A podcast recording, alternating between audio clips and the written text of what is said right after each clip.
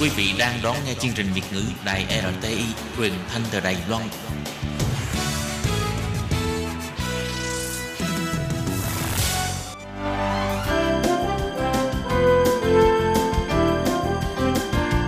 Xin mời quý vị và các bạn đến với chuyên mục Nhìn ra thế giới. Chuyên mục này gồm những nội dung liên quan đến quốc tế,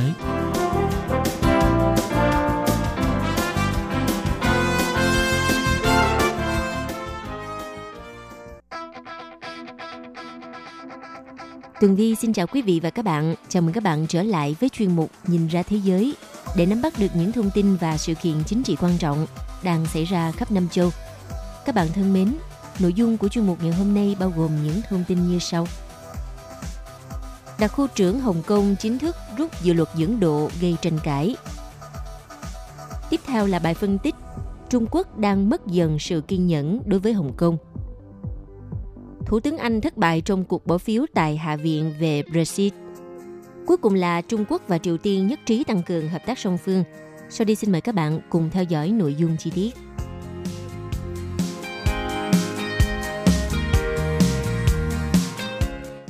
Theo hãng thông tấn South China Morning Post dẫn các nguồn tin cho biết, bà Carrie Lam Lâm Trịnh Nguyệt Nga là đặc khu trưởng Hồng Kông sẽ chính thức rút lại dự luật dưỡng độ và đáp ứng một trong năm yêu cầu của cuộc biểu tình kéo dài hơn mấy tháng qua ở Hồng Kông. Vào chiều ngày 4 tháng 9, bà sẽ gặp các đồng minh để thông báo về quyết định của mình. Như vậy, quyết định chính thức rút dự luật cũng đồng nghĩa với việc chính quyền nhượng bộ một trong năm yêu cầu của người biểu tình. Vào hồi tháng 6 vừa qua, bà Carrie Lam đã đình chỉ dự luật, nhưng những người biểu tình vẫn chỉ trích và lo ngại rằng dự luật này còn nằm trong chương trình nghị sự, như vậy nó có thể sẽ được đưa ra bàn thảo lại.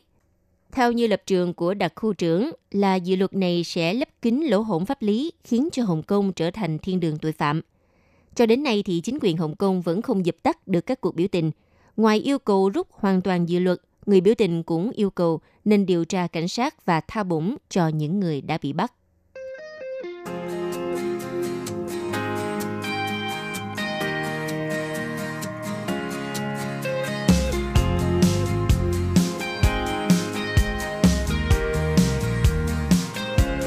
Thưa các bạn, trước những cuộc biểu tình liên tiếp xảy ra tại Hồng Kông, đại diện của chính quyền Bắc Kinh cho rằng tình hình bạo động ở Hồng Kông là một dấu hiệu của hành vi khủng bố chính trị. Văn phòng của Trung Quốc về các vấn đề Hồng Kông và Macau vào hôm ngày 3 tháng 9 vừa qua đã cho tổ chức cuộc họp báo lần thứ tư để bàn thảo về khủng hoảng chính trị tại Hồng Kông. Ba cuộc họp báo trước diễn ra vào các ngày 29 tháng 7, 6 tháng 8 và 12 tháng 8 vừa qua. Như vậy, hơn 3 tháng biểu tình tại thuộc địa cũ của Anh quốc, xung đột giữa chính quyền đặc khu và người dân vẫn chưa được giải quyết, nhưng bạo lực thì tiếp tục gia tăng. Phát ngôn viên của văn phòng của Trung Quốc về các vấn đề Hồng Kông và Macau, ông Giang Quang mô tả tình hình vẫn rất phức tạp và là dấu hiệu của khủng bố. Như vào ngày 31 tháng 8 cuối tuần vừa rồi, người biểu tình một lần nữa phong tỏa các tuyến đường dẫn đến sân bay quốc tế Hồng Kông – theo báo The South China Morning Post đưa tin, thì à, những người biểu tình cực đoan đã ném ít nhất 100 quả bom xăng vào các lực lượng cảnh sát. Và cảnh sát thì bắn trả bằng 240 viên đạn hơi cay, 92 viên đạn cao su, 10 viên đạn bọt biển vào dòng người biểu tình. Cảnh sát cũng đã công bố rằng ngày 2 tháng 9 có 1.117 người đã bị bắt kể từ khi khủng hoảng nổ ra vào hồi tháng 6. Trước việc yêu cầu đòi rút lại dự luật dẫn độ, người biểu tình Hồng Kông đã đưa ra 5 yêu cầu cho đặc khu trưởng Hồng Kông. Bàn về những yêu cầu của người biểu tình dành cho đặc khu trưởng Hồng Kông bà Lâm Trịnh Nguyệt Nga Carrie Lam, phát ngôn viên văn phòng của Trung Quốc về các vấn đề Hồng Kông và Macau, ông Giang Quang khẳng định những yêu cầu này phải dựa trên luật pháp, đồng thời đã lên án những người biểu tình cực đoan vì đã làm gián đoạn cuộc sống của người dân và sự thịnh vượng của Hồng Kông nhằm phục vụ lợi ích cho chính họ. Về phía người biểu tình, họ đã đưa ra 5 yêu cầu cho bà Carrie Lam Lâm Trịnh Nguyệt Nga. Trong đó có việc chính thức rút bỏ dự luật, lập một ủy ban điều tra hành động của cảnh sát đối với người biểu tình và cải cách chính trị. Nhưng tại cuộc họp báo vào hôm ngày 3 tháng 9, ông Giang Quang cho rằng trong một xã hội có luật pháp, mọi yêu cầu đều phải dựa trên quy định luật pháp. Người phát ngôn Giang Quang còn lên án các phần tử cực đoan đã cố tình gây rối loạn cuộc sống người dân và sự thịnh vượng của Hồng Kông nhằm phục vụ cho mục đích của mình. Ông Giang Quang cho rằng hành động của người biểu tình giờ đây không còn liên quan đến dự luật dẫn độ nữa, mà đang nhắm vào chính quyền Hồng Kông. Đặc biệt, ông Giang Quang gọi đây là hành động khủng bố chính trị.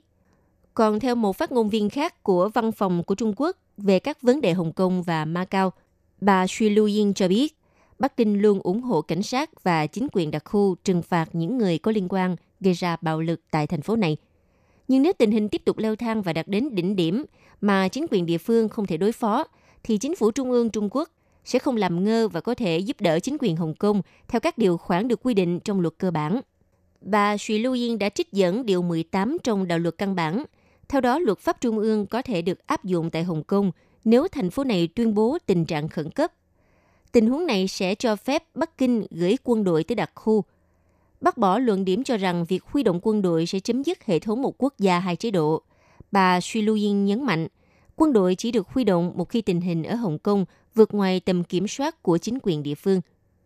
Vâng thưa các bạn, Hồng Kông đang chứng kiến một trong những thời điểm hỗn loạn nhất trong 14 tuần vừa qua của phong trào chống chính phủ. Người biểu tình đã đốt lửa, ném bom xăng vào cảnh sát chống bạo động, trong khi cảnh sát thì bắn trả bằng đạn hơi cay, đạn bọc biển và sử dụng dùi cui bạo lực. Những người biểu tình đang làm tê liệt hệ thống giao thông, chống lại cảnh sát và ảnh hưởng đến cuộc sống của người dân. Họ cũng đã sử dụng vũ khí gây chết người và thông tin cá nhân của 1.600 cảnh sát đã bị rò rỉ trên Internet. Ông Giang Quang, phát ngôn viên của văn phòng của Trung Quốc về các vấn đề Hồng Kông và Macau phát biểu. Ban đầu tôi không hiểu thế nào là đôi bên cùng chịu thiệt hại. Khi tôi biết rằng đó là chết cùng nhau, tôi có thể cảm nhận được mùi vị của khủng bố trong tình hình này. Hiện tại thì các tuyến đường dẫn đến sân bay quốc tế Hồng Kông đã bị tê liệt, sân bay cũng bị phong tỏa. Mới đây có hàng ngàn học sinh và sinh viên Hồng Kông đã tham gia bãi khóa nhằm góp thêm tiếng nói biểu tình đúng ngày đầu tiên của năm học mới. Theo phát ngôn viên Xu Lu Yin cho rằng, các nhóm đối lập đang kích động các cuộc đình công và cố gắng truyền bá tư tưởng biểu tình đến trường học. Trong một cuộc họp báo mới đây về tình hình khủng hoảng của Hồng Kông, bà Xu Lu Yin nói, những người trẻ tuổi này đã bị sử dụng như quân bài đàm phán trong cuộc đấu với chính quyền. Đồng thời, giáo viên nên là người giáo dục học sinh chứ không phải là truyền bá những ý tưởng chính trị. Ngoài ra, vào hôm ngày 2 tháng 9 đã xuất hiện một đoạn băng ghi âm cho thấy đặc khu trưởng Hồng Kông Lâm Trịnh Nguyệt Nga Carrie Lam nói trong một cuộc họp kín rằng bà sẽ từ chức nếu được lựa chọn vì đã gây ra sự tàn phá không thể tha thứ với Hồng Kông. Tuy nhiên, trước khi bắt đầu cuộc họp Hội đồng Hành pháp vào sáng ngày 3 tháng 9, khi đối diện với thắc mắc từ truyền thông, bà Karilam Lam Lâm Trịnh Nguyệt Nga khẳng định bà chưa bao giờ có ý định từ chức hay chưa bao giờ nêu ra đề nghị được từ chức với chính phủ Trung Quốc. Theo bà thì trong đoạn ghi âm, bà chỉ đơn giản muốn cố gắng giải thích rằng chuyện từ chức không phải là một lựa chọn dễ dàng. Nhưng khi được hỏi liệu có phải chính phủ Trung Quốc ngăn bà từ chức hay không, thì bà Lâm nói rõ chính bản thân bà đã chọn ở lại vị trí đặc khu trưởng để giải quyết tình hình và bà đã bác bỏ ý kiến rằng sở dĩ bà không từ chức được là vì chính phủ đại lục không đồng ý. Hiện tại nhiều quốc gia trên thế giới đang đưa ra lời kêu gọi Hồng Kông nên đối thoại. Ngoại trưởng Úc ngài Maris Bayen kêu gọi các bên nên kiềm chế và chấm dứt bạo lực trong thành phố Hồng Kông, đồng thời gửi lời rằng chính quyền Hồng Kông nên lắng nghe người dân. Theo bà Beye, người dân Hồng Kông có mối quan tâm chính đáng và phần lớn người biểu tình đang thực hiện quyền biểu tình của họ một cách hòa bình. Theo tờ The Australian dẫn lời của bà Beye nói, chúng tôi kêu gọi kiềm chế và nỗ lực đạt được giải pháp hòa bình thông qua đối thoại.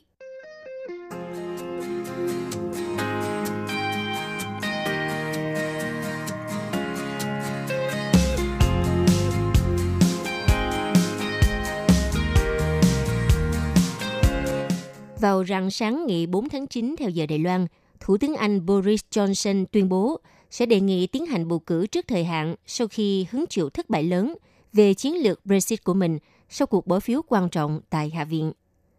Phát biểu tại Hạ viện sau cuộc bỏ phiếu, Thủ tướng Johnson khẳng định ông không muốn bầu cử, song nếu các nghị sĩ biểu quyết dừng đàm phán với Liên minh châu Âu và tiếp tục trì hoãn Brexit, thì việc bầu cử sớm là cách duy nhất để giải quyết vấn đề này.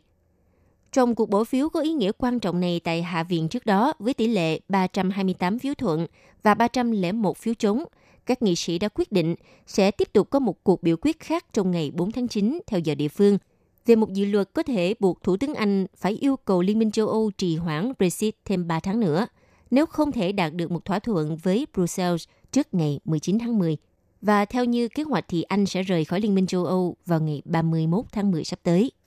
Tuy nhiên, trước đó Thủ tướng Johnson đã nhiều lần tuyên bố sẽ đưa Anh rời khỏi Liên minh châu Âu vào thời hạn đó, dù có đạt thỏa thuận với Brussels hay không.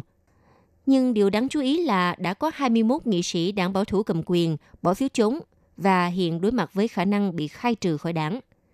Trong 21 nghị sĩ này có nhiều gương mặt nổi tiếng như là cựu Bộ trưởng Tài chính Philip Hammond, cháu nội của Winston Churchill Nicholas Somers và nghị sĩ lâu năm nhất Kenneth Clark.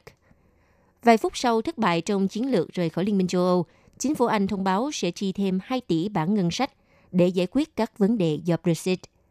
Theo thông báo thì số tiền này sẽ được dùng trong năm sau khi mà London rời Liên minh châu Âu cho những dự án như biên phòng và hạ tầng cơ sở cảng.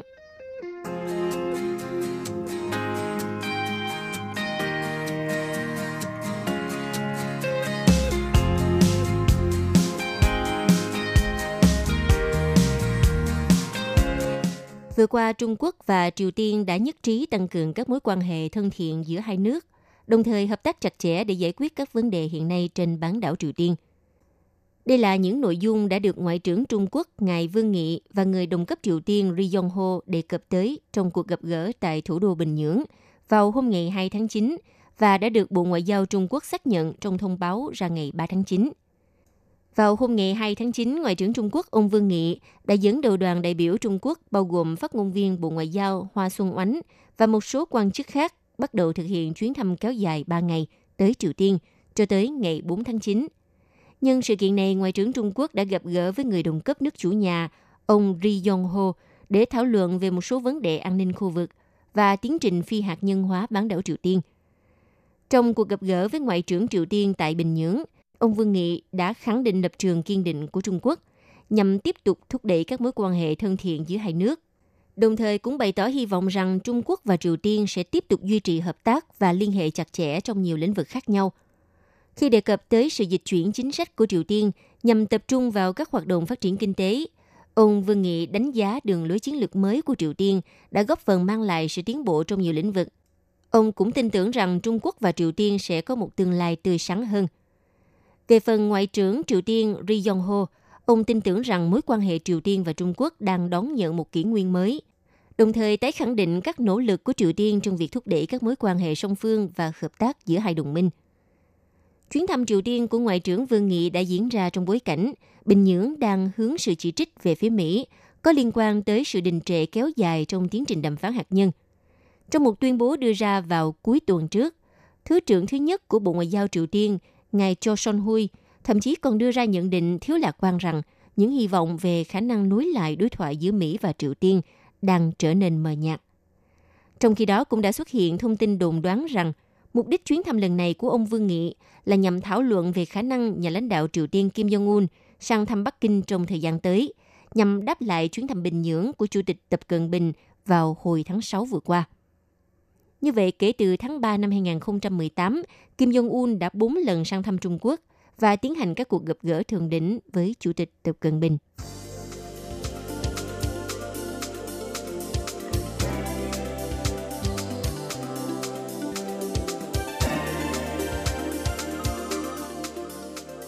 Quý vị và các bạn thân mến, vừa rồi là chuyên mục Nhìn ra thế giới do Tường Vi biên tập và thực hiện. Xin cảm ơn sự chú ý lắng nghe của các bạn. Hẹn gặp lại trong chuyên mục tuần sau cũng vào giờ này. Bye bye!